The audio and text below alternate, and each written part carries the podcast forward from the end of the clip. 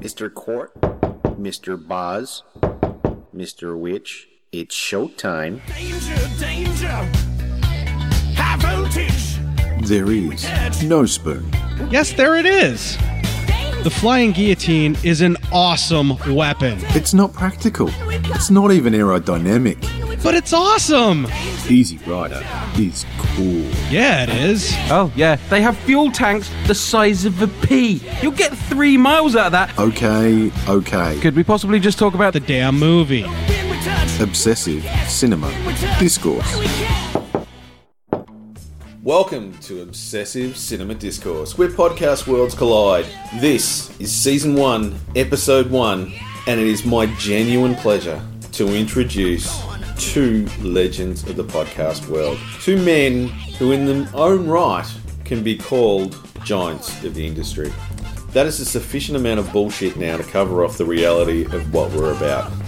I will start off by introducing to my left, hailing from the land of the free and the home of the brave, the mad scientist of Legion Podcast, Cort. Good morning, mate. How are you? Well, it's evening for me, early evening, but good morning to you, and how are you?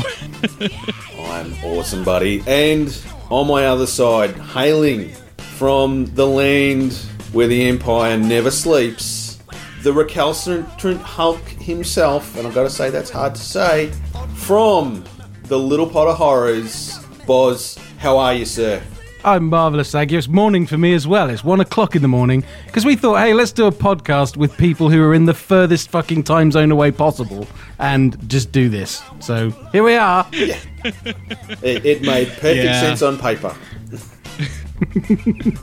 I think we went by how well we get along and not how close we are in relation to time zone. yes. Yeah, you know, it, it, there was a good theory involved. Unfortunately, we got lost in the detail, which is kind of strange when you think about the fact that this is called obsessive. Uh, but there, it's called a small monkey in a bucket. Um, obsessive cinema discourse. I, unlike my colleagues, am the witch, and I come from the land of Mad Max and Wolf Creek. And small things that could kill you. That's a barrage of imagery. Yeah, things that will kill you on the toilet. Just remember that on the toilet. And he's not talking about ghoulies. Ooh. You only have to worry about those over here. Not even talking about munchies. you certainly have to worry about those over here. Yeah, that, that is very true. So now that we've got that out of the way, the question remains is why are we here? So the three of us come from three very different places, three very different backgrounds to a certain degree, and we all run three very different shows, although all talking about cinema. We came together because on occasion we like to talk about things that are outside of our normal sphere, outside of horror, outside of psychological scarring, and outside of the wastelands of, that is a ruined earth. And that led us here today. So the question is, gentlemen, tell us about why you're here today. Cort? I got two separate invites to do a show from two separate gentlemen that I have a bromance with one and a man crush with the other. and it was within hours of each other where they're like, hey, you and me doing a show. What do you think? And I went, that sounds great. And then when I got the second invite, it just turned out to where the second invite from Wych said, why don't we just all three do a show? And that's how this show was formed. Um, it's been a hoot because we've been doing it all through like messenger planning, getting everything set up.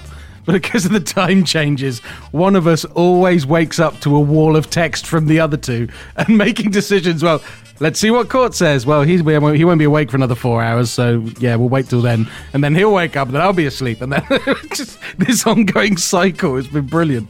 So much fun. yes, but it's international cooperation at its It is. best. It is. See, if only our governments could operate like this, we'd all be safe. And, and speaking of that, that uniqueness around uh, collaboration, big shout out to Darren from from Psycho Yes. Semanicast who, who did our did our logo. Um, there was a lot of back and forth with Darren going, "Oh, actually, look, uh, th- thanks for doing this. Uh, two of us think it's okay. The other one's asleep at the moment. Um, so we'll give you some feedback in about twelve hours." And then it's like, actually. Uh, if you could just yeah change this bit, and then the other two of us went, oh yeah, then the other one was asleep and came back to us and said, no, I kind of like to back the other way. So thanks, buddy. Appreciate your support. We owe you several pints, sir. Thank you very much. Indeed. Since I'm the closest to Darren out of the three of us, I think I will probably be buying him several pints if I ever get to meet up with him. I'll PayPal you. Sure. Before we begin, Boz, would you like to tell us why we're here? Well, apparently, we share some traits in our movie viewing habits, and we're a little bit detail orientated, it turns out, uh, all three of us in different ways. And uh, basically, we're going to take movies of a certain style, which you'll soon get a picture for the more we do. And we're going to look at them in a slightly different way to most movie review podcasts, um, in a kind of an OCD kind of a way. And yeah, we're just going to break it down and hopefully find some amusing points for you uh, in our anal retentive attention to detail when it comes to cinema. So, There you go. Because we love a bit of detail. We do love a bit of detail. And anal retention. And, um, well, And despite its look. flaws, too, despite its flaws, too, we're going to love the movies usually. Yeah. Yes. Uh, unless they're absolutely horrible. But that's how we view the movies. We look at all these things and go, that's ridiculous. I fucking love it.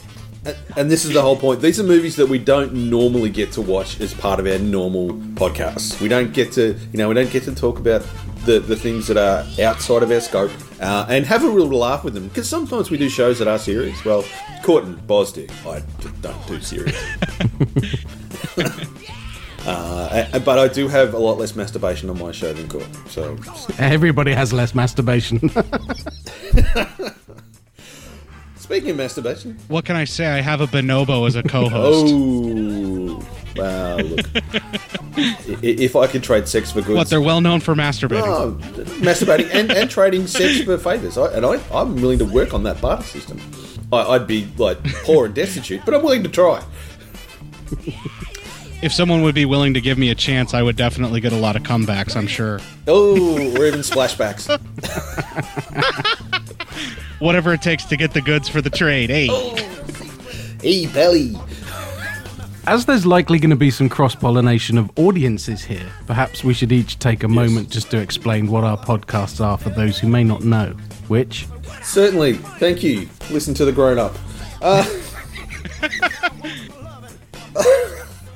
uh, all right, so Wych versus the Doomsday Clock is my regular weekly podcast. It's a 15 minute breakcast where I take on the persona of a man trapped in the far flung future that is the desolate wasteland that it will soon become thanks to various political leaders. And I talk about random pieces of entertainment that I find amongst the junk heap of the future in a short 15 minute format. Uh, it is completely solo, although I have had a number of guests, including one of my cohorts here. And uh, that's about it. And I am, of course, on the Legion Podcast Network. Cort, as you are a fellow Legionnaire, would you like to share? Yeah, I currently do cinema psyops until my co-host drives me completely crazy and I decide just to quit and burn all my equipment in effigy. um, no, I'm kidding. I, I love the guy. We've been friends for more than 12 years now, I think, possibly close to like 13 or 14. And it shows on the show. We all have, we both have this very uh, serious back and forth dynamic that we've developed over the course of our friendship. And essentially, he's not really a movie fan compared to what I am. So I used to force Matt to sit down and watch all of these films that scarred me as a kid and turned me into the horror movie fanatic that I am. And then we kind of got bored with that and we opened it up and started having fellow movie podcasters, horror movie fanatics, and just movie fans in general that would come onto the show and expose Matt to the things that scarred them as a kid. And all of his outrage and upset anger over what they watched and how he's being forced to watch it now is what unfolds for our Bring Your Own Cinematic Trauma series. And then because he hasn't seen nearly enough horror films, we started another one with the what we call remedial horror, which forces Matt to actually do the review and discuss what makes this a film that everyone should have seen by now in the horror genre. Uh, that is the crux of cinema psyops. I'm a mad scientist experimenting on the mind of an impressionable man. Hence your uh, Dr. Doom or alter ego on the uh, logo. Yes, indeed. Absolutely. It- it- It's funny, you, you if you Google evil genius, you get Cort, then Doctor Doom. yeah. I feel very sad for Doctor Doom that he's been unseated by some fat guy in the Midwest. He's got his own country, and yet he's unseated by me. That's just so tragic for him. Given time, you will have your own country. Uh, I'm suggesting you start claiming, you know, various states in your vicinity and just see how you go. Well, annexation is something that happens out here citywide, so I don't see why I couldn't just start in the state. It's got to, got to be worth a It- shot. It's important to have goals. Well, since we mentioned what my avatar represents on the cover that people would hopefully see after downloading this episode, we should probably talk about what each of yours represents. But first, Boz, tell everybody about your wonderful show. Thank you. Um, I do one called The Little Pod of Horrors. It's been rumbling along for years now. Um, I've lost count. I think five, maybe six, not sure. Um, we basically just talk about horror. There, there's very, like, you listen, Cort Show's very structured. He has certain names for certain shows. We just sort of make shit up as we go along, um, but it's fun. I have a, a co host in uh, Indiana and another one in Finland. So it's another time mix up, but not as manic as this is. But uh, yeah, we we talk about what we've been seeing. But we're very much a modern horror podcast because we're shit at the classics. We watch the classics and just go meh, and then people get angry with us. Um, if you love Suspiria, don't listen to our Suspiria episode. It will just make you angry. Um, so we try and stay more with. The, the, the new curve of horror films and what's coming next, and we, we talk along those lines. We just have a laugh, really. So it's it's good fun. Uh, and I'm a splitter. I almost, I almost rage quit your Suspiria episode a few times because of the things that people were saying. I just couldn't defend. It. And then it. I was like, I, w- I was furiously typing away. I was going to write this huge rebuttal and go after everybody on the show and every horrible thing that they had to say. And then I went, fuck it. I don't have the energy for this. So I just deleted it all and was like, whatever. They're never going to get it and I'm not going to sway them. I would have loved to read that out. just, just- just vaguely giving the fingers up at the, at the screen and went, you know what, that's enough. You know what, yeah, take that. I supported your, your your your podcast about Suspiria, Boz. I was there with you, mate. Oh, thank you. It's pants. It's pants, alright? Yeah, but I was the one Right. trying to defend it. I like the movie, but I was outnumbered four to one or something. Three to one. I can't count either. I'm not saying I, I didn't dislike it, I'm just saying it's pants, alright? I just, just went, I just. I, I'm not doing it for fun. It was annoying and I wanted everyone to die horribly, which they did, mostly. Yeah. So less less said about that show, the better. so hmm, You brought yeah, it I up. did.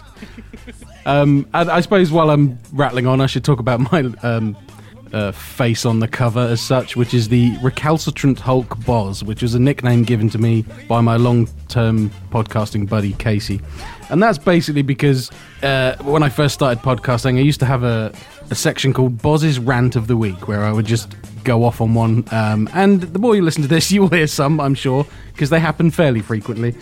And what I tend to do in life is fly off the handle, have a go at somebody, something, just bitch about something really badly, and then literally 30 seconds later feel bad about it. So that, that's where that alter ego came from. Hulk smash! I'm sorry. It's so terribly British of you. It's a bit. yeah. So, Wych your your character? Oh, see, that that's the gyro pilot from Mad Max 2.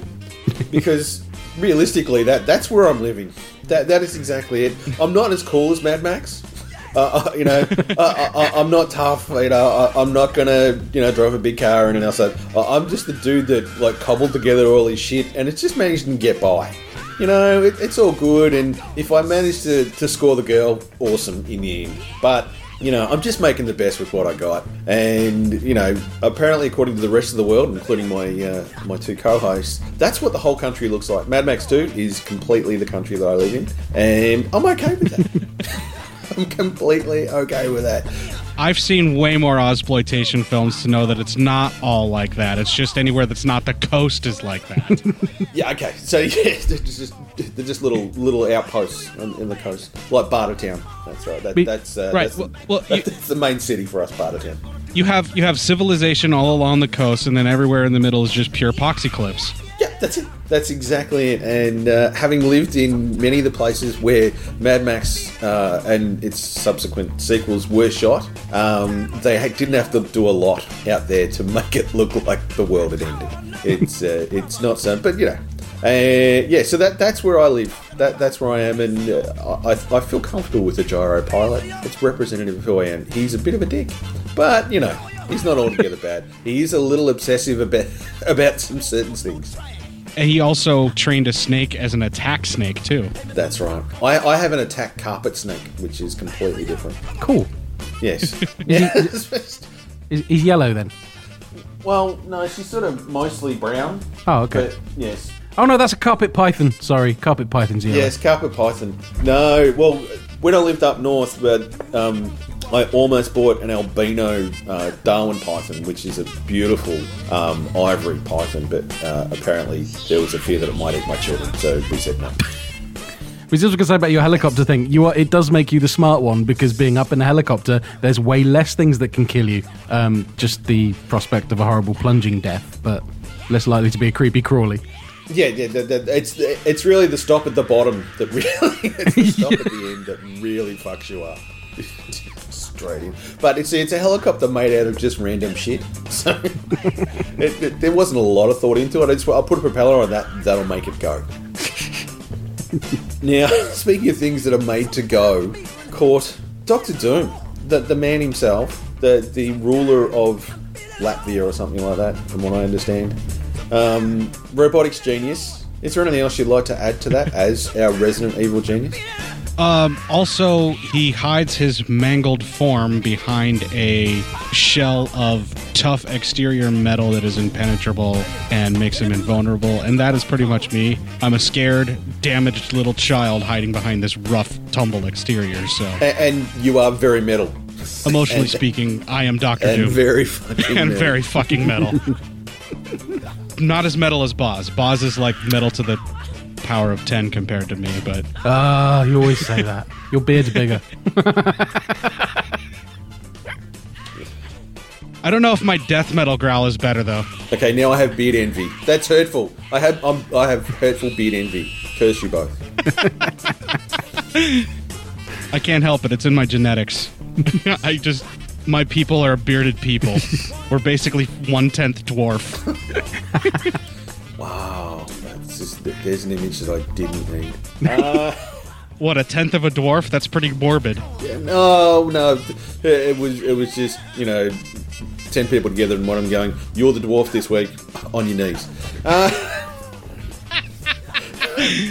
Well, that's normally what I'd be doing if I wasn't recording with you chaps. So there you go. Listen to him using proper words like chaps, and not in the cowboy sense.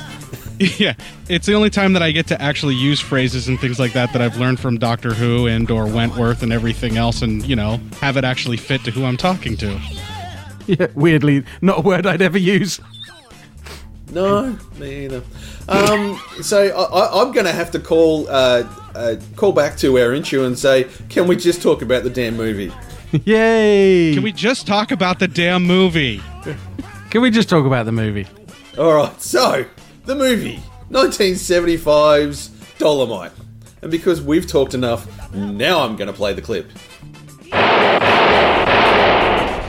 Damn, look like my women is on time.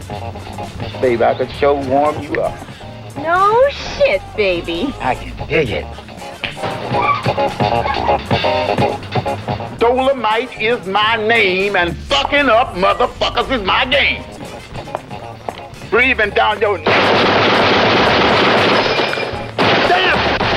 Damn! Girl, this motherfucker's got rhythm, I've got an all-girl army that knows what to do. They're fox as hell and practice kung fu. I put my finger in the ground and turn the whole world around. You know, you're still the best man that I know in bed.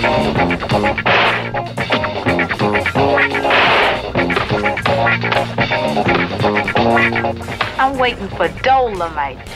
For who? Dolemite, motherfucker, you.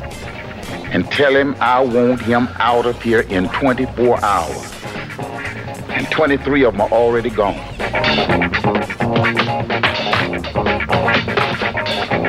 God damn, mama, this sure is a spooky joint.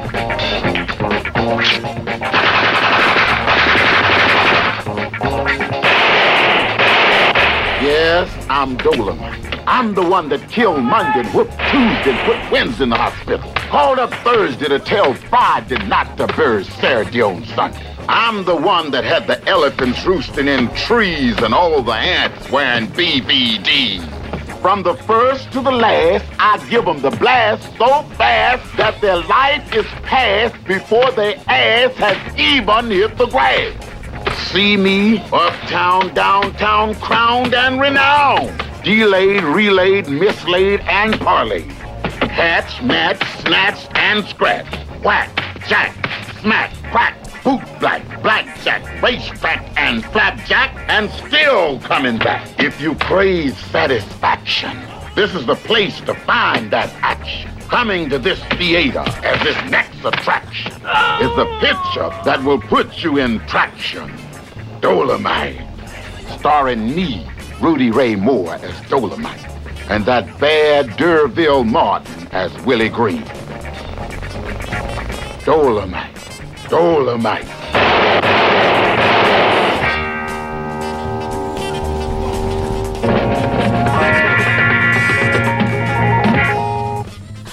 Okay, so Dolemite. Dolemite is a pimp who is set up by Willie Green, who is a bad motherfucker, and the cops, who have planted drugs, stolen furs, and guns in the trunk of his car, and got him sentenced to 20 years jail. 20 years for stolen furs and drugs. That's pretty fucking hefty.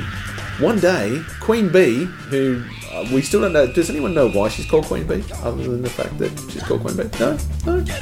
No. And Uh, she is his bottom bitch, so she would be Queen Bee, as in Queen Bottom Bitch. wouldn't that be Queen Double B? That's a term pimps use.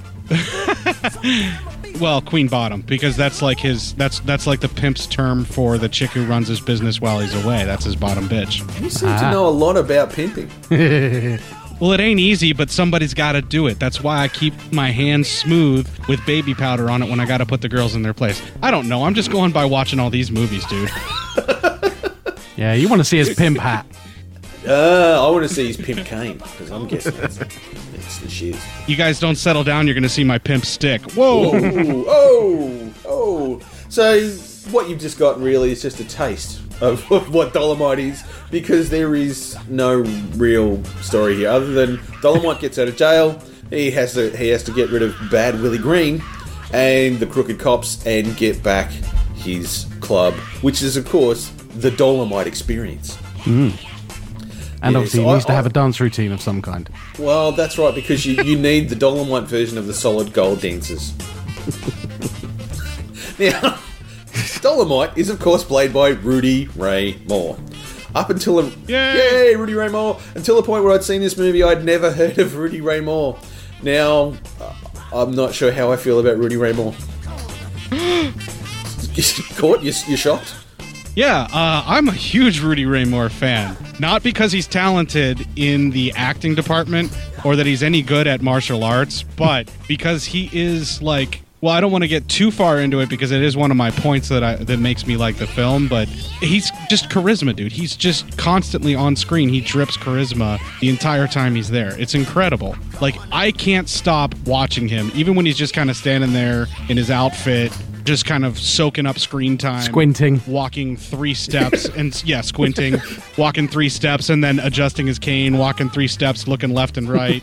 Walking three more steps and just like wasting time. Like i'm transfixed by the man. I'm, I'm just stuck staring at rudy ray moore i almost have a man crush on him so it hurts me that you wouldn't like him very much It wasn't that I didn't like Rudy Ray Moore. I just never really heard about Rudy Ray Moore until I'd seen this movie, and then I went, "Now I've seen Rudy Ray Moore, and I've seen Rudy Ray Moore's man boobs." Which I don't need to see man boobs. I, I, I- I look in the mirror, I see them. I don't need to see anyone else's. his man boobs may be lacking but his nipples are immaculate dan That- that- well, that's because his pants sit right below them. hey it's the 70s everybody's pants sat right below them Oh, you know. Um, But but he, he got some junk in his trunk.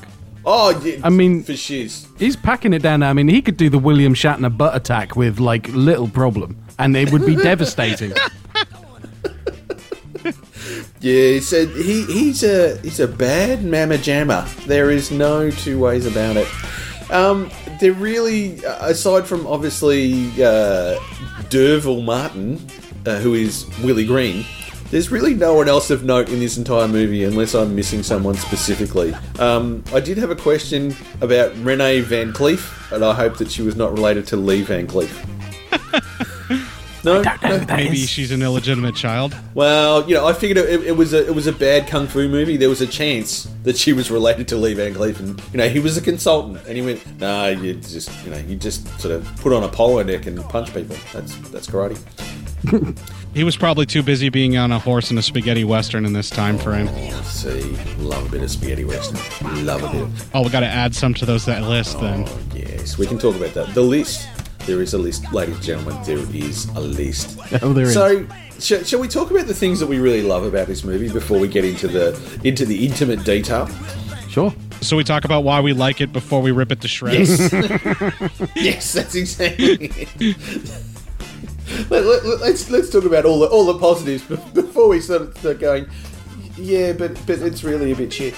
Uh, This is the part where we sweet talk the film before we sodomize it unscrupulously and never call it back. oh wow! See, I've got to be honest. That's where my mind went. But uh, I, I'm glad you volunteered to be the dwarf this week. Um, well, it's the beard. I can't help it.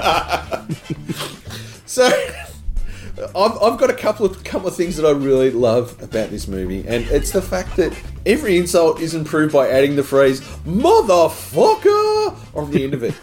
Doesn't matter what you say, if you add those two words on the end, it becomes awesome. Yeah, it does make you wonder if this was the cinematic birth of the the phrase's familiarity because it's very heavily used.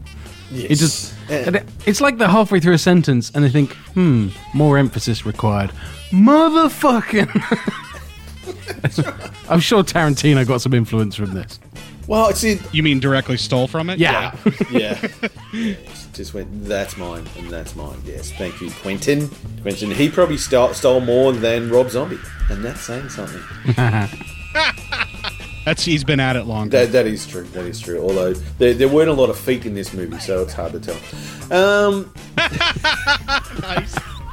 there, there, there was a good mix of boobs in this movie, which I thought was good, which was you know worthwhile. Yeah. Pl- plenty of, and they were seventies boobs too. Good, you know, standard. you What know, real? pre- You mean? Yeah, real. Yeah, that, that's yeah. right. There, there, there was none. Here's, here's, here's a pair I prepared earlier. You know, they were all fresh out of the package. They were all just the, the, the way they were built and intended. And I thought that was nice. Um, what else? Oh, now I, I've simply tagged this Elvis level kung fu. this movie absolutely it, it has it has Presley level type kung fu. Just, just kick it Don't make me use my stuff on you, baby. oh, oh, yeah, come on. Don't make me use my stuff on you, baby. Uh, yeah. Let go. Let go. Sorry, you said Elvis. Yeah, you, were, you you had such a firm grip on your knob just then. It was insane. Oh, I thought I shut the video off. Oops. Oh. Um. So yeah, but that that's the level. I mean, it, it's not. Although what I did realise is that there was a big thanks in the credits to the Chuck Norris Kung Fu School. I just went, really, That- Chuck? Really? Well, if, if, in in the dojo scene where the uh, I, yeah, okay, I, I got to preface something here.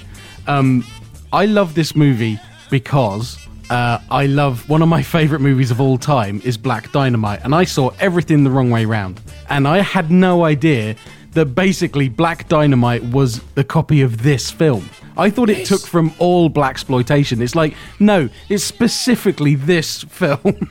So every time something happens, my brain jumps to the Black Dynamite version. So, uh, in reference to the dojo, when the kung fu bitches are getting trained, um, there's actually a handwritten in felt tip sign stuck on the wall of the dojo, clearly because it's just for the film set thing, and it says.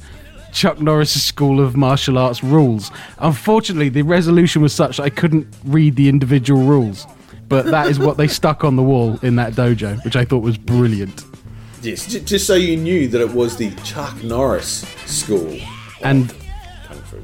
and they clearly paid no attention to anything Chuck Norris has ever done. In fact, looking at it, there's one guy in this movie that can fight, just one. Yeah. And he turns up twice, and it's the same guy.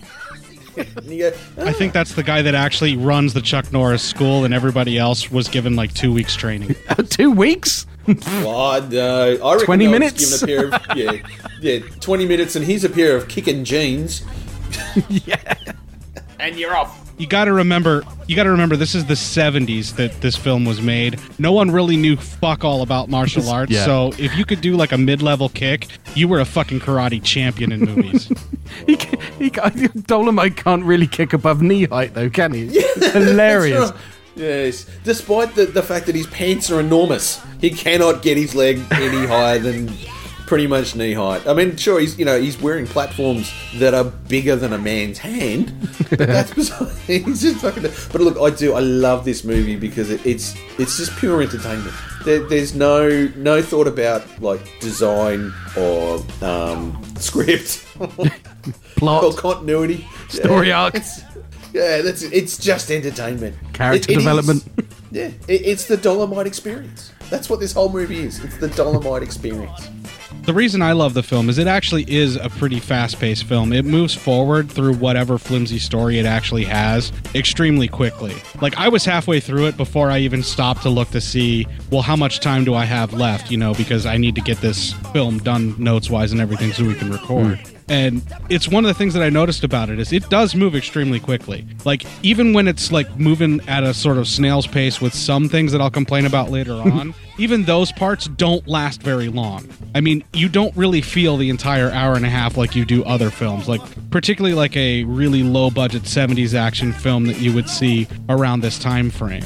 Now, I another point that I wanted to make too that I think that film hinges on what we were talking about earlier, Rudy Ray Moore's charisma. I think he carries the film, particularly now I don't know if you guys dug this or not, but I loved his little story raps that he tells. Like I couldn't get enough of that. When he starts going off and doing his little rhyming scheme Yeah. and he's telling his little tales and they're all jokey jokey. I love that mm-hmm. stuff. I mean, I mean that's the that's the crux of it. It's an entertaining as hell blaxploitation film, and it actually is the template uh, for how all blaxploitation films will get made in the future and should be made from here on out. I think this is the one that everybody else went, okay, well they filmed it like shit, they edited it poorly, and the sound design is terrible. The Foley man must be deaf, but you know what? There's something here. Let's go with this. Well, it, it was called the Citizen Kane of blaxploitation.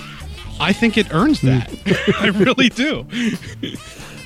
You're right. I mean, it, listen, it does it, it does sort of set the template, and, and you get the feel for it, and, uh, and the whole you know, I suppose like jive poetry thing. I I was loving it right up until the, the bit that he does at the club, and I went, "Oh, I'm not getting it. And it was mainly because every time that every time they cut to the crowd, they're just like they'd go from like staring blankly to yay.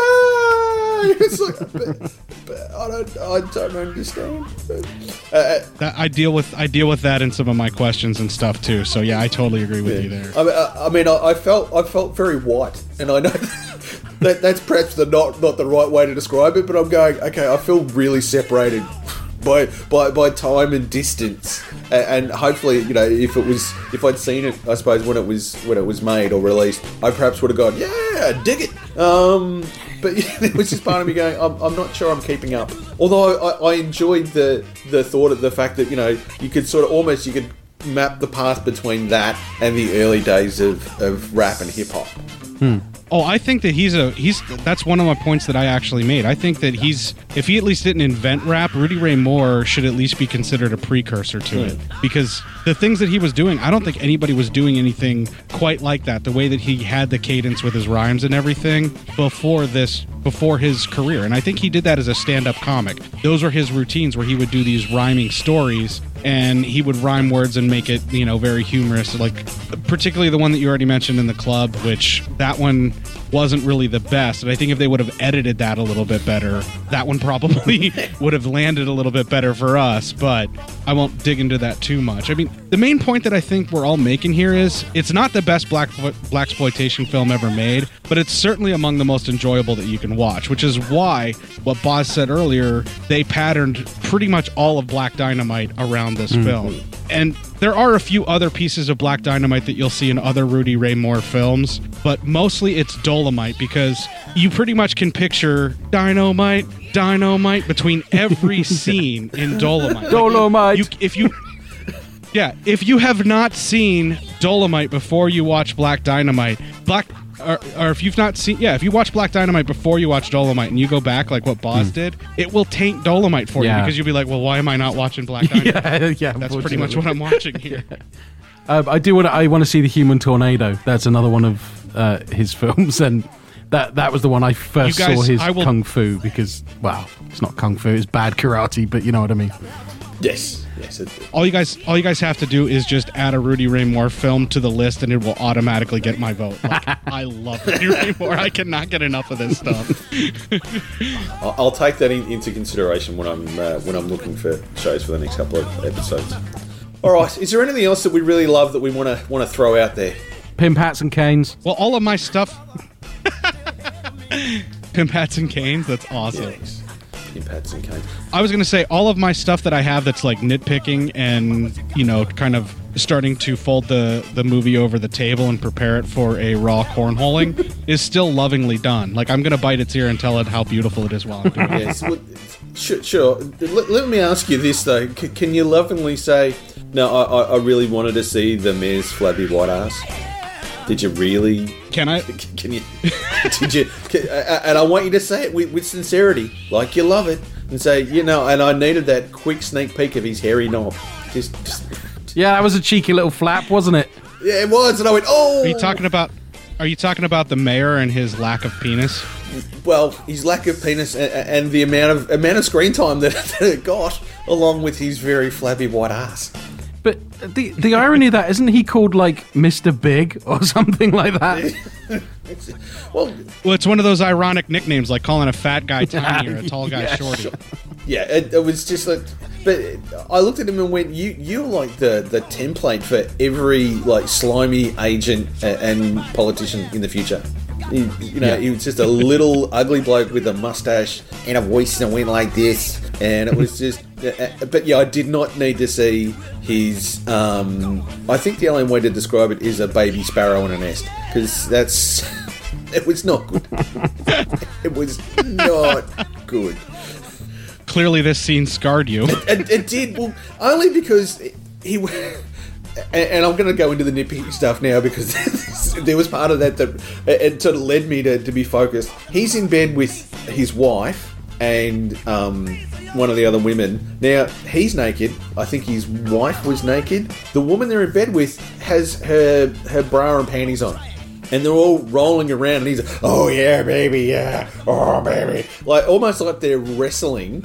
And then he gets up to take a phone call uh, and just goes, I'll just casually drape a towel over me, not like wrap it, just drape it over and talk with my ass hanging out. And it's just like, seriously, dude, it's just ruined it. I'm, I'm glad, I was glad that sh- she pulled the gun on him. And just- I w- just go, put your skinny white ass away.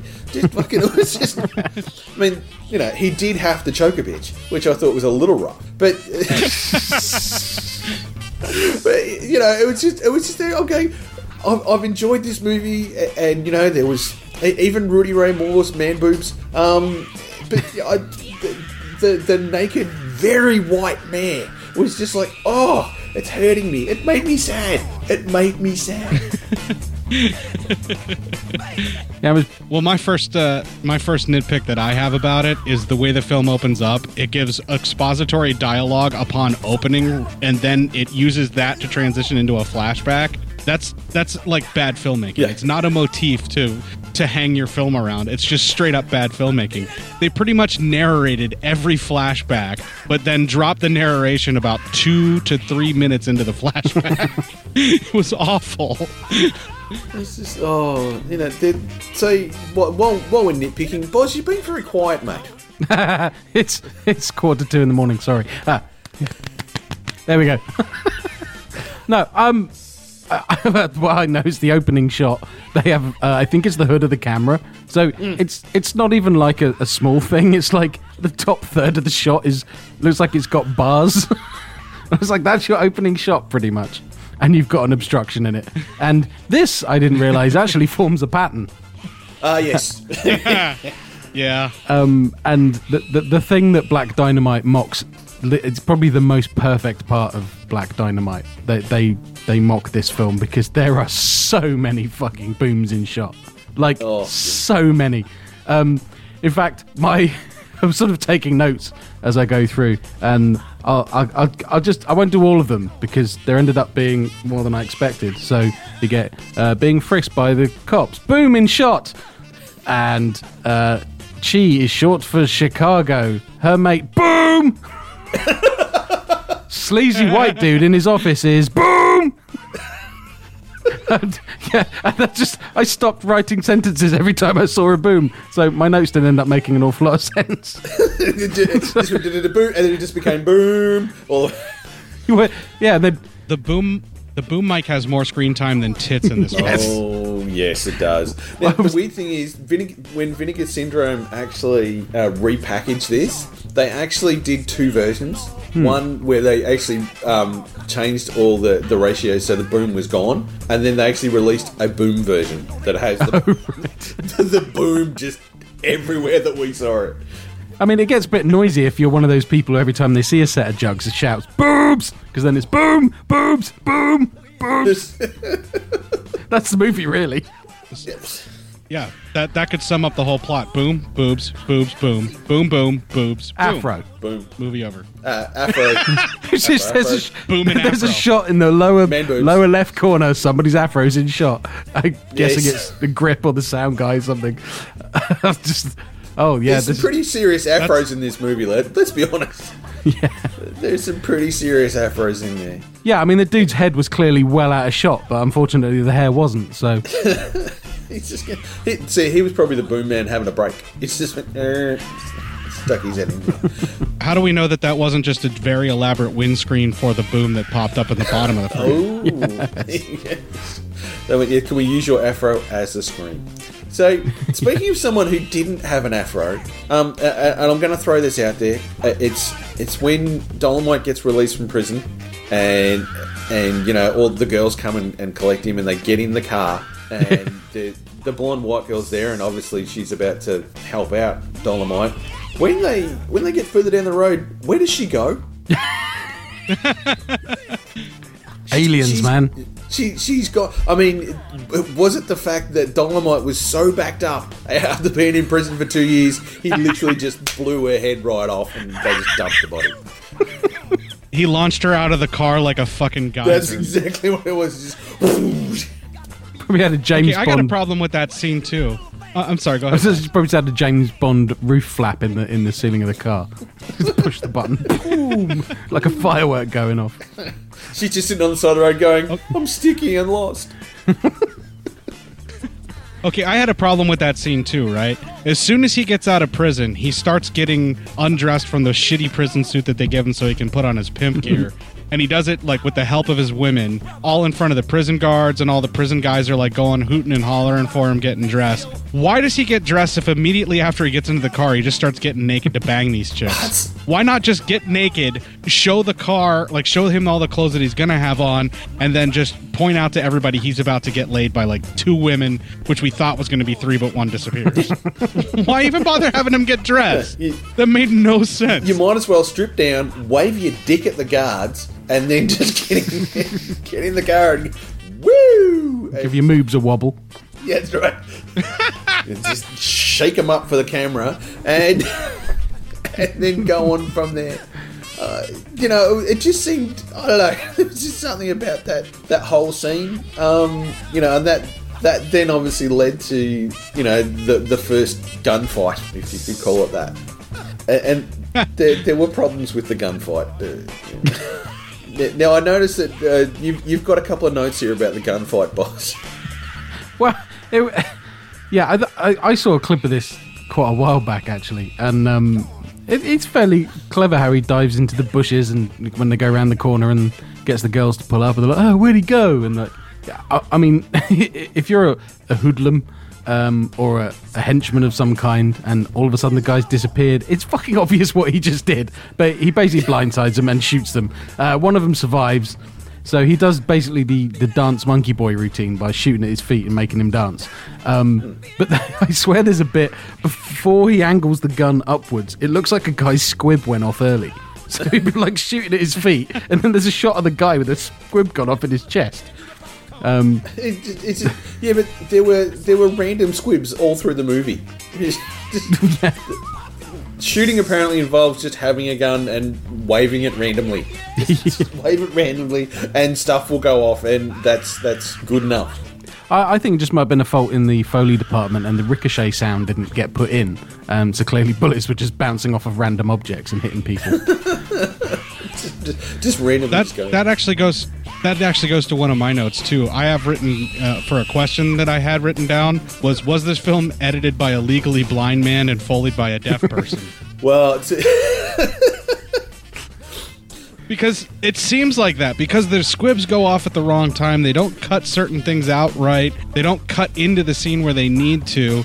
The foley stuff doesn't match up at all. Like you hear a punch seconds before it's thrown in a couple of cases. Yeah. 'Cause I reckon they got the in, the intern kid who's about 15 on the trigger for the squibs, and he's just he's just blowing his load early every time. Well, that, i pictured a guy who's like at the end of his career that's starting to suffer from parkinson's and just can't quite keep his hands still enough right over the nail board every time i saw the squibs going off i'm like oh somebody went early Dolemite brought to you by Parkinson's Foley. no one's gonna listen to us after No, Yeah. that's just lost a tenth of the audience. Oh, well, that's right. That that was the dwarf. Um,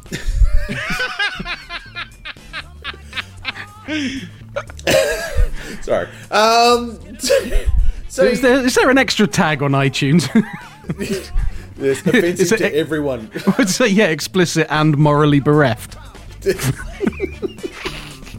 if there was my show would have earned it Yeah, I'm just gonna. Yeah, I- that's I'm just gonna copy think the ones from from Cinema Psyops and go, yep, yep, yep, there, and not suitable for dwarfs. Um, NSFL, not suitable for life.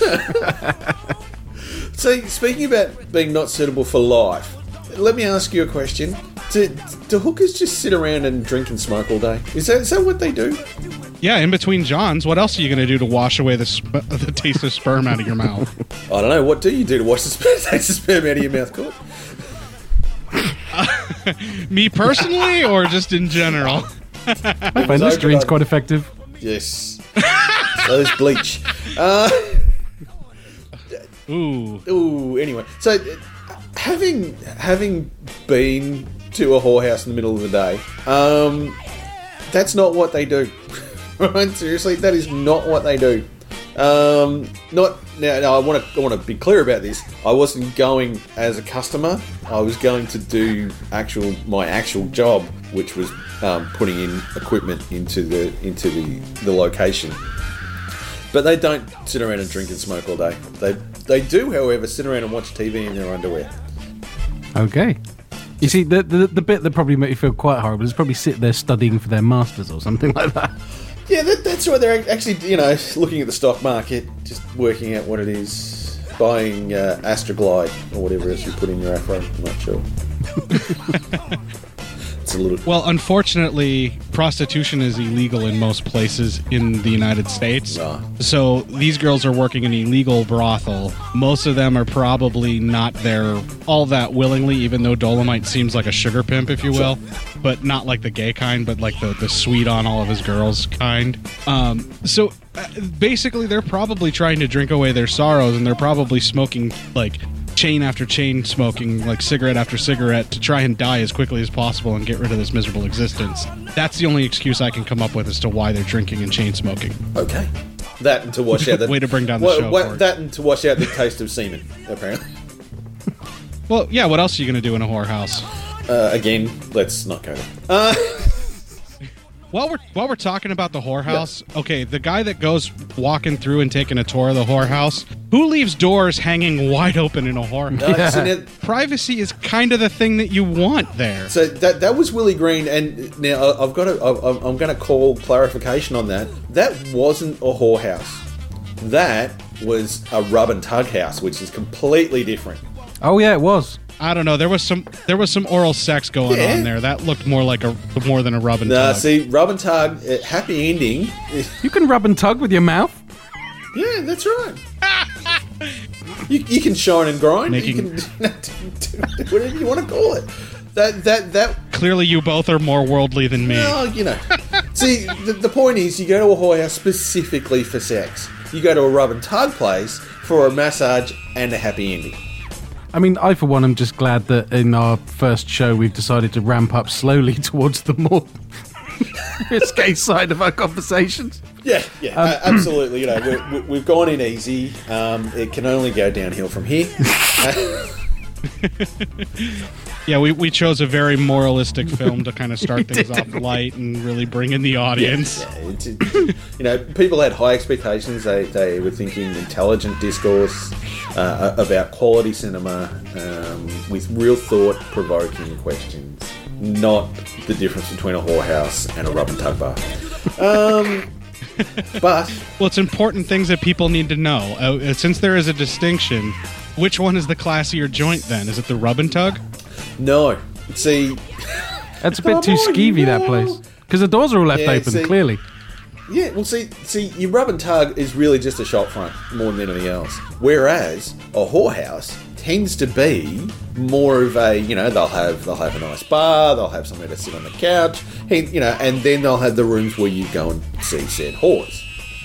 Right, rather than just going, no, I'm just going to quietly go into Mama June's um, massage and happy ending place uh, and sneaking off the street. You can you go, you can go to a whorehouse and going, I'm going to the whorehouse, and it's okay.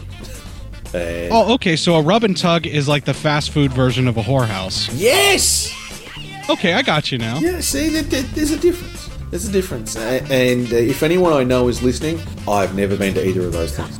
Never. I, I, I, I don't I don't own three of each. Yeah, that, that's right. The, the internet told me these things.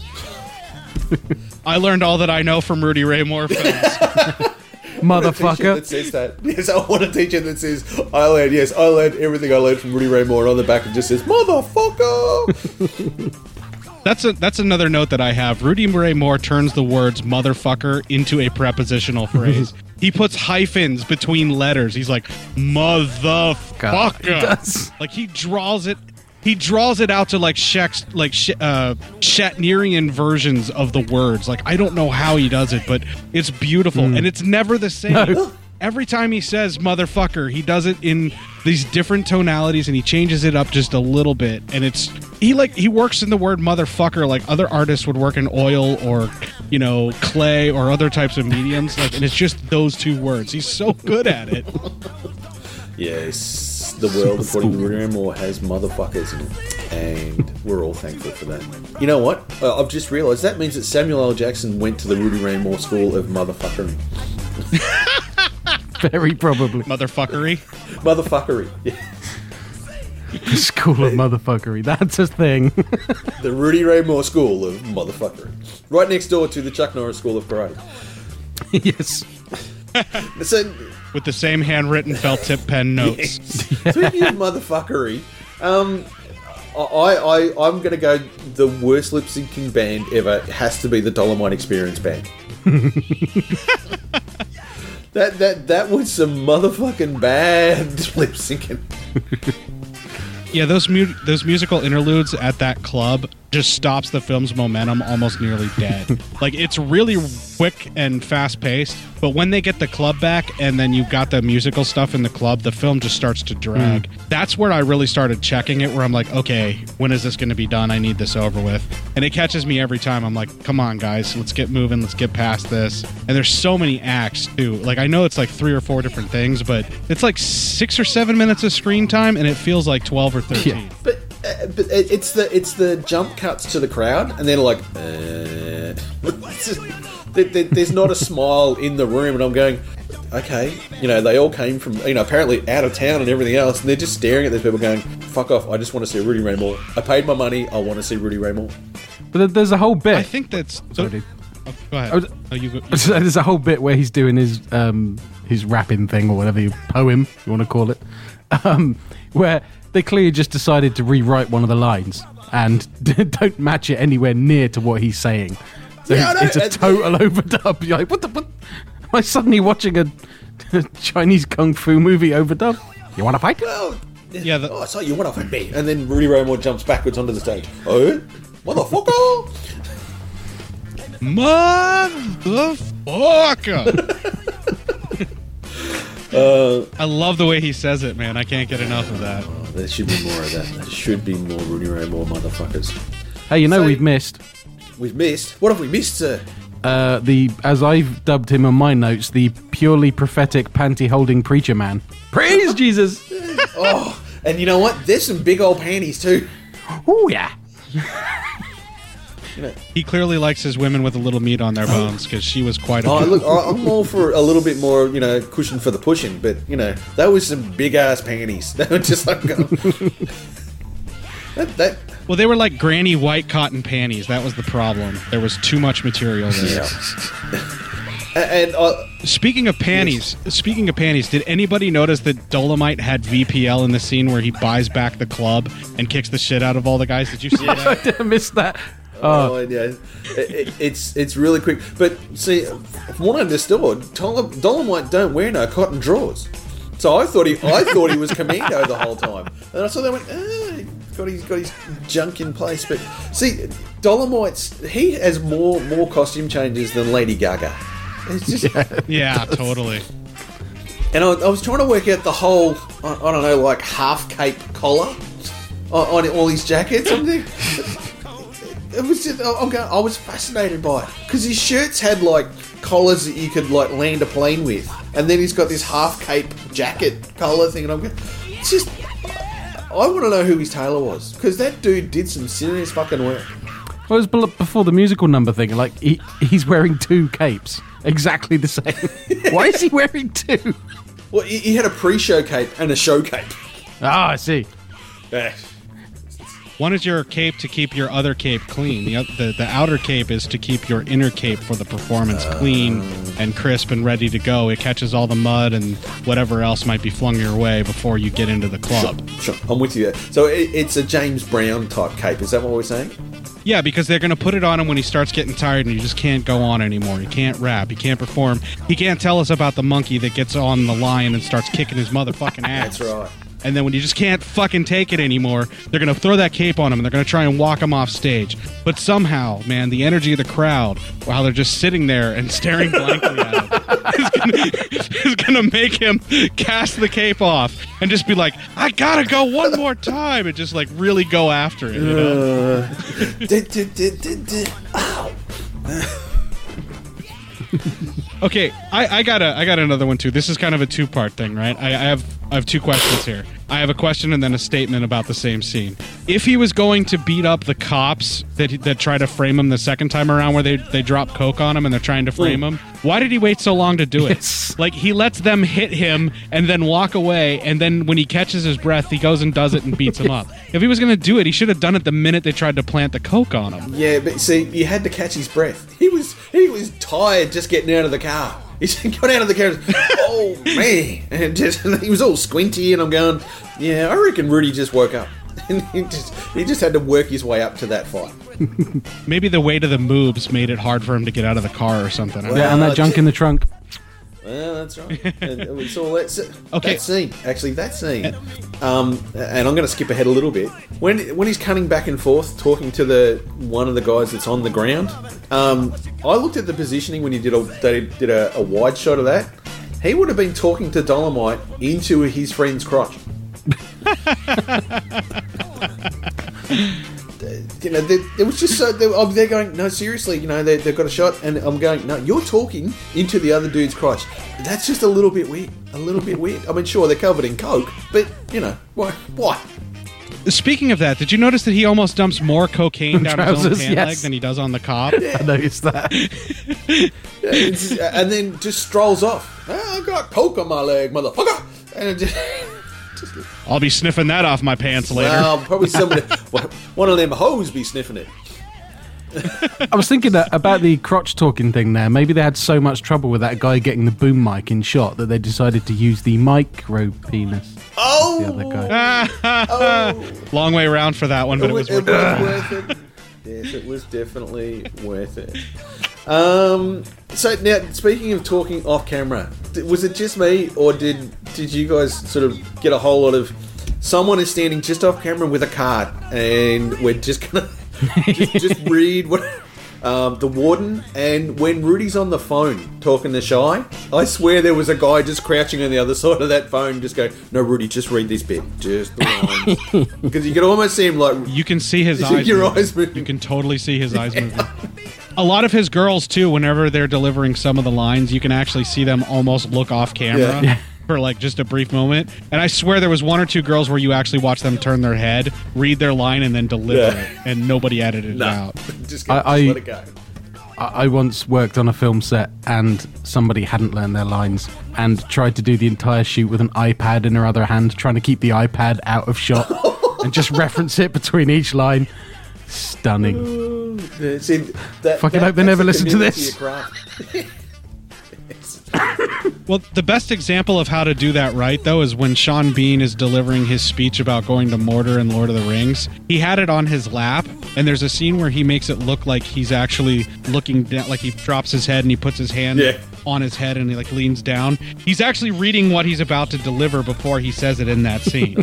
but un unless unless you're really paying attention, you can't tell. And he plays it like he's pausing for just a quick moment right before he delivers, you know, the, like the lines or when he starts talking about how horrible this thing's going to be to where it almost pains him to speak like Mm. that. And that's how you do it and you get away Yeah. with it. You don't whip your head to the side, look at the card, read it to where you're, you can see your lips moving like some of these girls were doing, and then turn your head back and deliver the line as deadpan as I'm talking right Yes. now. Dolemite, we need to get moving because they will kill us all. Like, Uh, you mentioned Shy, the, the the introduction for her. Oh yeah, my name's Shy. It's short for Chicago. I was like, what? Um, uh, and then again, making notes. Boom. Um, but then, uh, then I sort of I imagined what the next line would be. Oh yeah, this is cunt. She'll be here. She'll be here in a bit. What's that short for? Kent, Kentucky. Sorry. Oh, jeez, I just about spat coffee everywhere. while we're while we're on the subjects of names, I have another question too that I wrote down. Why does everybody call Willie Green by his full name, including himself, all the time? Every single person. He's not just Willie. Like even his friends that are around him are his, his like coworkers. They're not like Willie. They're like Willie Green. everybody. even when he's like yelling at the the the the the front door guy to try and get to the mayor, he's like, "You tell him Willie Green's here." No one ever just says Willie or Mister Green. It's just because he's he's a bad motherfucker. Willie Green. Shut your mouth. I'm just talking about Willie. I don't want to hear it. See, that's the whole the, the whole thing. You see, just- I'm just talking about Willie. I don't need to hear you talk about your Willie.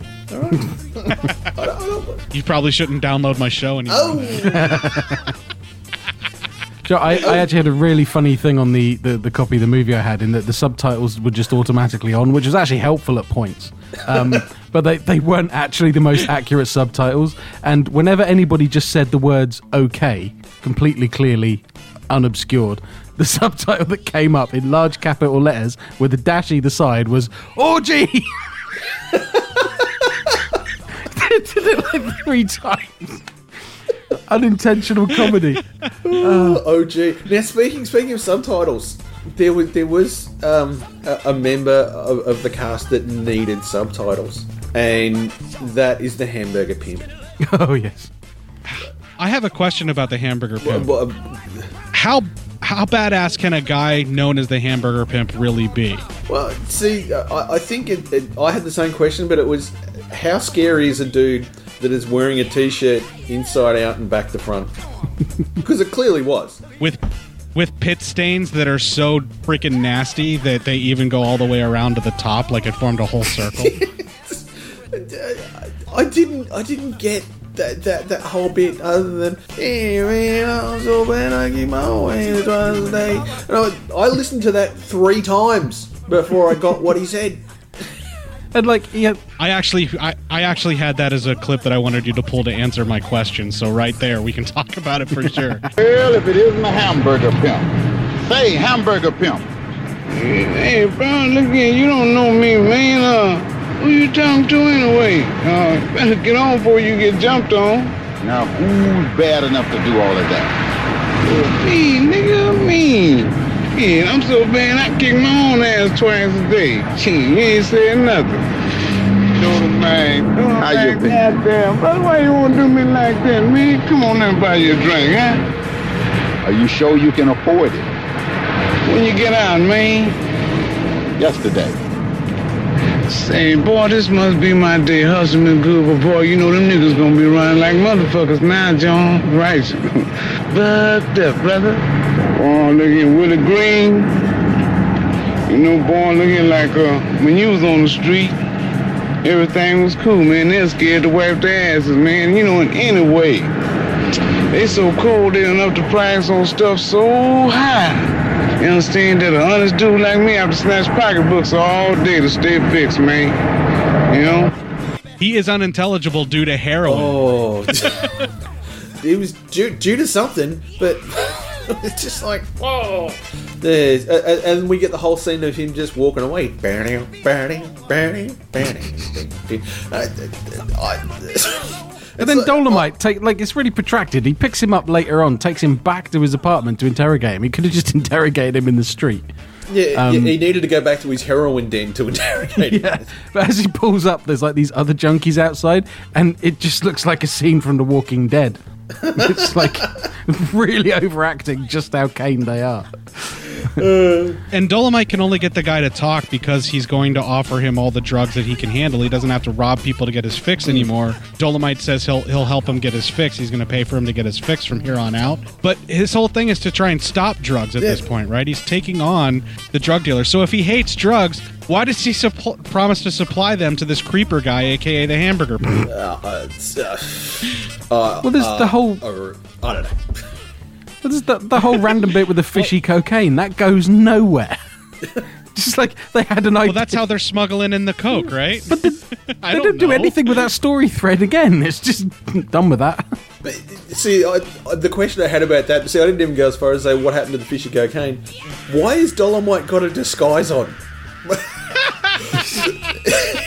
he puts on like a fake beard and shit. I'm going, and a shirt with one of the, the single biggest collars I've ever seen in my life. Like it was, it was past his moves. It was that big. Well, Is that the same scene where he's wearing the jumper where he looks like fucking Chucky with a red shirt? that's the one. Yes, And Yeah, the one. sunglasses. Yeah. and sun- sunglasses Yeah. and a fake beard. And I'm Yeah. Well, that's that's because the purely prophetic panty holding preacher man um, gives him information to go to the docks and says, you know, look in look you have you have to go look look like you're looking for work and then look in the barrels. So you think, oh, he's gonna like get in there and work his way in, and then when no one's looking, he'll he'll look for the evidence. No, he just marches straight up to the outside of the building and just starts delving into these buckets of ice. And like- there's no one else there. There's, no, no one one there. There- I mean, what, what sort of gangsters are there? They just leave their coke just outside. Ah, I'll be right. It's covered in fish. Don't worry about it. It'll be fine. yeah, I mean, a fat git like me Uh, another thing too, did he tell him to go there looking like he was re- looking for work, or did he say dress as much like Super Mario as possible and then go down to the docks?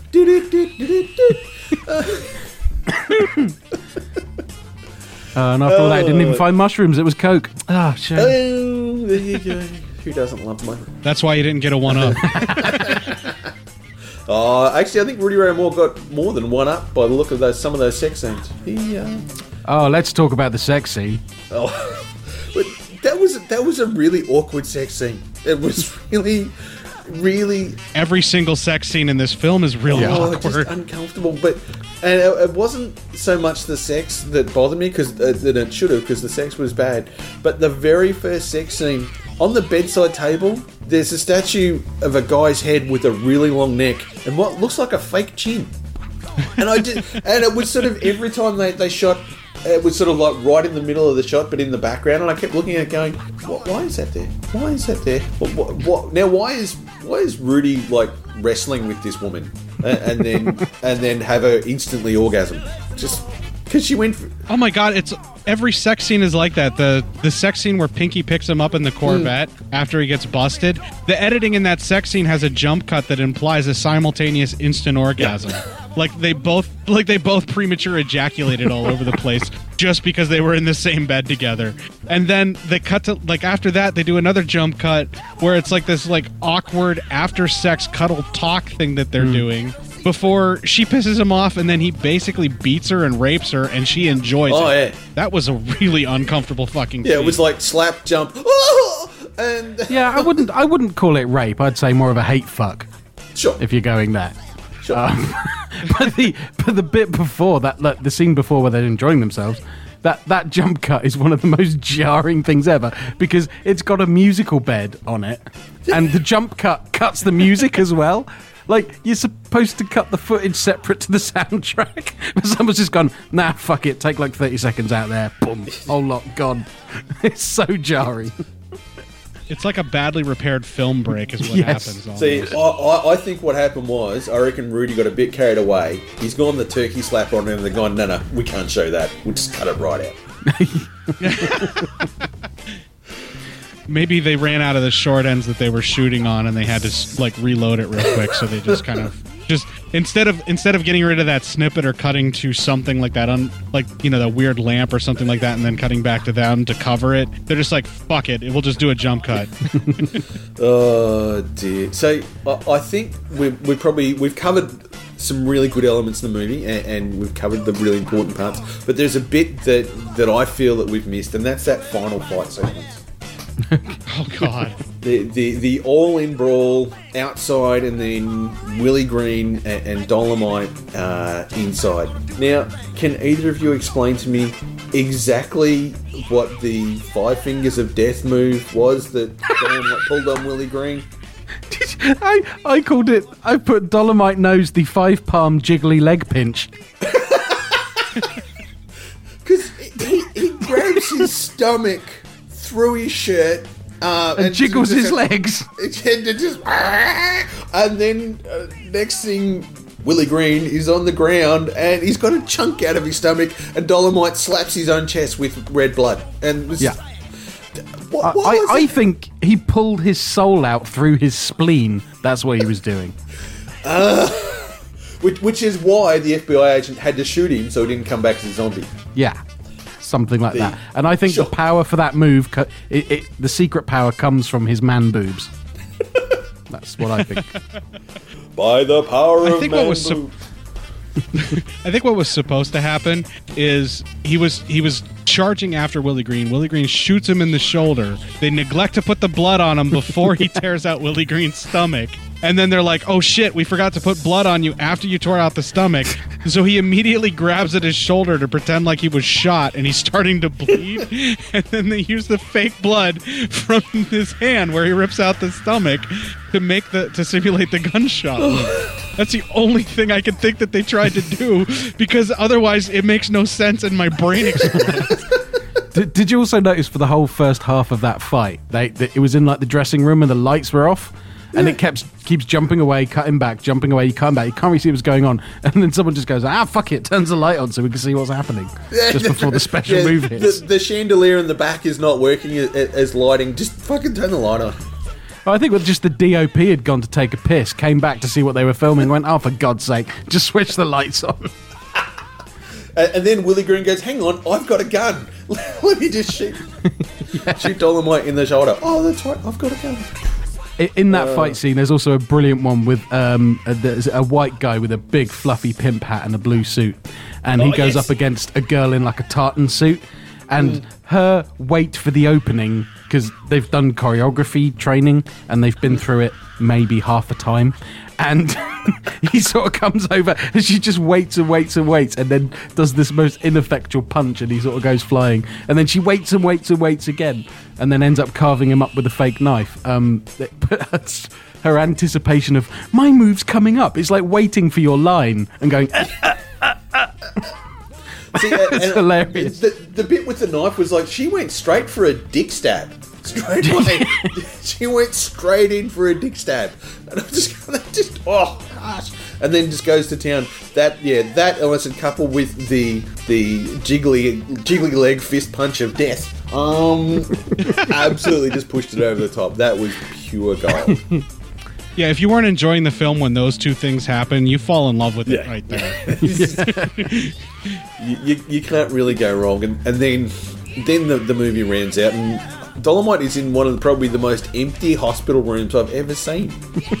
there's, there's just a bed, and it looks like there were other beds in there, but they've just stripped everything out and just put Dolemite in his bed. I think it was the same set they used for the prison. But uh, What? Oh, speaking of that, did you guys notice the the second time he's in prison when he's just in regular Hmm. jail? Did you guys notice the framing for the shot? You can see the top of the fucking Yes. set. It's clearly visible the entire time, notice that. So, hmm, nice flag. Yeah, it's just, yeah. right? Uh, but at this end bit, there's the big reveal that the, the cop with the slick back hair and the terrible tie choice, he was crooked? no way. Dun, Um, dun, dun. I mean, as if we didn't notice. Well, he was white. How could you not tell? But I mean, as if it wasn't a big enough giveaway that when he was at um, Hamburger Pimp's place and two guys bust through the door, he shoots them both, and then 30 seconds later, the cops run through the door. You're under arrest for murder. Shit, news travels fast around these parts. and that's that's something else. They have the weirdest um, processing system for criminals. Apparently, you can shoot people, um, take them away, you can do whatever you want, but you don't actually like do any of the cleanup work afterwards. they left all those fucking corpses there. Right? Just went, oh, come on, come on, Dolemite, you're going to jail. it's just like, no, don't worry about it. Don't don't worry about evidence or you know questions. No, everyone, let's go to jail. Like when Dolemite got taken away the first time, who locked his house? Right, because they just took him away, left his car in the driveway, just took him away, and off to prison he went. They drove him directly there. He didn't even go to trial. That's how the justice system works for black folk in uh, America. Yes. They just drag you directly to Go prison. directly pass to jail. go. Do not pass go. Yeah, you don't collect two hundred dollars, nothing. Straight to jail. Uh, so the only the only other note I've got is: Does anyone really fall for the old pillows under the blanket trick? In blaxploitation, Uh, apparently. stupid, crooked, stupid, crooked white cops and blaxploitation. exactly. It's just like you know, you know, they walk in. There's a page for Doctor Feelgood, and they just keep going, and yeah, we'll just shoot up the pillows. And then the FBI agent just comes out of nowhere and goes, "Drop your guns!" and like as if they didn't see him standing in the corner of the room. it's just yeah, and and then you know we wrap it all up by saying, "Oh, too too bad we had to shut down your club and put all your whores out of work, and everything's okay." And what are you going to do? Well, ah, and he's going back to the flatlands, and then we have a freeze frame, and I'm there going, "Bit, bit, yeah, oh, okay." And then I felt sad. It is a very anticlimactic ending. You don't really get to see much of anything, and you just kind of get this rap about what he's going to do with the rest of his Yes. life. But it does leave you wanting more, and you just either want to back up the film and start it over again, or go find other Rudy Yes, Ray well, Moore. you, you want to go straight into the human tornado. Yeah, Yeah, totally. that's on my list now, definitely. Yes. Is Dolemite a pimp or a motivational speaker? Because in the Karate Dojo, he certainly turns into a much better motivational speaker than Matt Foley. Do you guys notice that? Where all of a sudden he rallies everybody and he gives this wonderful speech, and and I'm like, fuck, man, no wonder these chicks are working under him, Well, look, both literally and figuratively. pimping ain't easy, man. It's, it, you've it, you've got to be part motivational speaker. Well, yeah. Otherwise, you're not going to get those girls to get out there and make you that That's money, right. you know. And he doesn't. He doesn't use his pimp hand on the girls. He uses his motivational speech techniques. He's a very special kind yeah, of they're, pimp. they're, they're growing through whoring. Did anybody catch Dolemite's uh, ghost busting method? Yes. That when he's walking in, he says, "Just knife the fucker" or something. I'm like. It's a very like the, the only way to know for sure if it's a ghost, you just you you cut the fucker, and if it bleeds, then it's not a ghost, and you just keep cutting it. that was brilliant. It's like they go. I didn't understand why the ghost They were, we were walking into a church because it's out of context at that point. it's like I'm scared.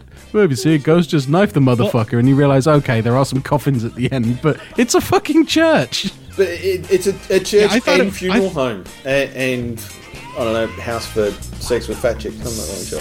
Uh, oh, and and and It's a one-stop shopping place and place. gun armory. Yeah. For when the Fourth World War comes. I didn't even know there was a third.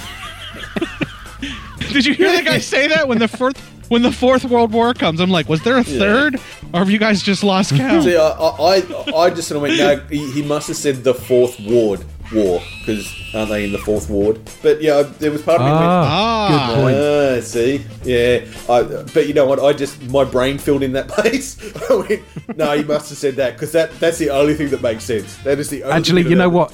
It, it must have been on my subtitles, so I didn't flag it either because I was reading it as well. and it didn't say orgy that time. I could have swore he said Fourth World War.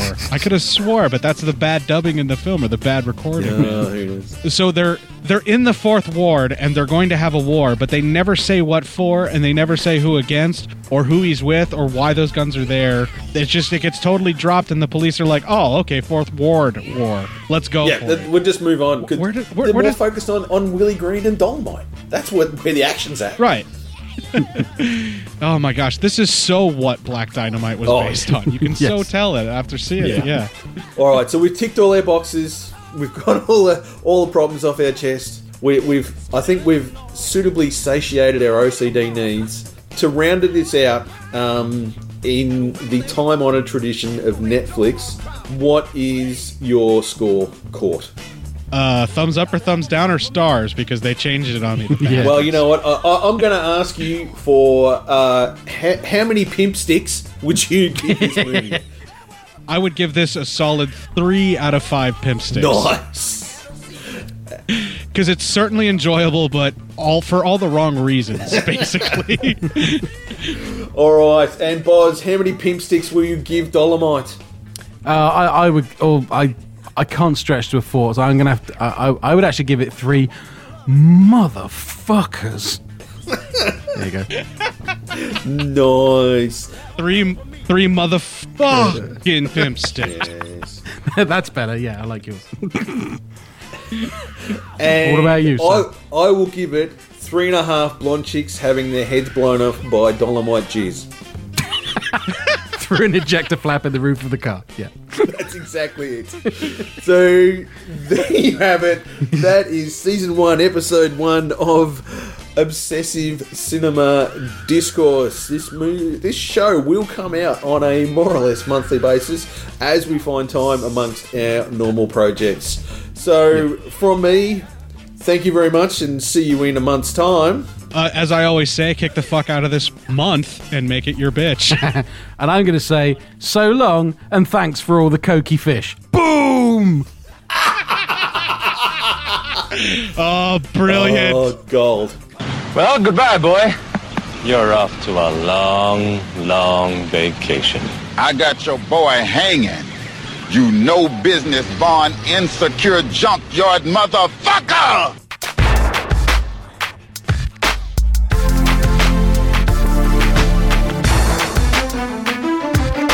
Don't forget, you can find our perfect and pristine Facebook group at facebook.com forward slash groups forward slash obsessive cinema discourse. And if you think we missed something on any episode, yeah, as if, uh, please do email us at ocinemad at gmail.com and bring your own particular OCD into the light. Or was it ocinemad at or maybe it was O Cinemad at.